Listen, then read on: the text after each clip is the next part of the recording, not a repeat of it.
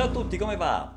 Essere o non essere? Questo è il problema. Ma che essere o non essere? Il problema è essere o avere. Domanda del giorno. Pierluigi, quando devo usare l'ausiliare avere e quando devo usare l'ausiliare essere per fare i tempi composti in italiano?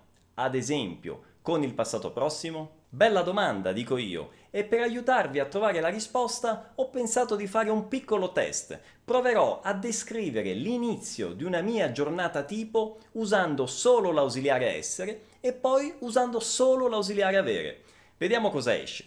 Cominciamo con l'ausiliare essere. Questa mattina mi sono svegliato alle 7, sono rimasto un po' nel letto, poi mi sono alzato, mi sono vestito e sono sceso in palestra a fare una corsa. Poi sono risalito, mi sono fatto la doccia e sono andato in cucina a fare colazione. Mi sono preso un bel caffè latte con i biscotti, poi mi sono lavato i denti e mi sono messo a lavorare al computer. E ora vediamo con l'ausiliare avere. Oggi ho aperto gli occhi alle 7 ho passato un po' di tempo nel letto, poi ho messo i piedi a terra. Esprimere l'azione dell'alzarsi con l'ausiliare avere è complicato. Ho indossato un pantaloncino e una maglietta e ho fatto una corsa in palestra. Poi ho fatto una doccia e ho fatto colazione in cucina. Ho preso un bel caffè latte con i biscotti, poi ho lavato i denti e ho cominciato a lavorare al computer. Bene, come avete visto ho usato solamente l'ausiliare essere nel primo esempio e solamente l'ausiliare avere nel secondo esempio. Sì, ok Pierluigi, interessante, ma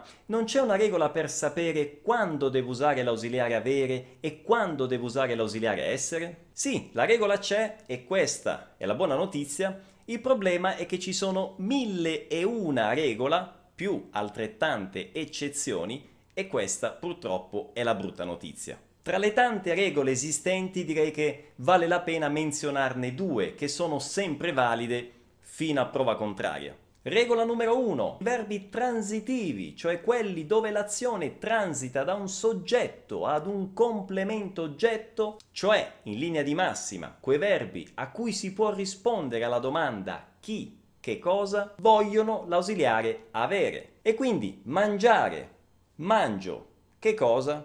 Un bel tiramisù. E quindi ho mangiato un bel tiramisù. Oppure conoscere. Io conosco.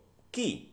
Alberto e la nonna. E allora, io ho conosciuto Alberto e la nonna. Regola numero due. E quindi con i verbi di tipo riflessivo, cioè quelli che usano la particella riflessiva, io mi, tu ti, lui, lei sì, noi ci, voi vi, loro sì, si usa sempre l'ausiliare essere. E quindi io mi sono, tu ti sei, lui si è. Se date un'occhiata ai due esempi che vi ho fatto, vedete che queste regole sono rispettate. Sì, ma e tutti gli altri verbi? I verbi intransitivi, ad esempio, che ausiliare usano? B, b, b è una tipica espressione italiana che sta ad indicare incertezza. Eh sì, perché non c'è una risposta sempre valida a questa domanda. In realtà la miglior risposta in questo caso è dipende. E allora Pierluigi, qual è la soluzione a questo problema?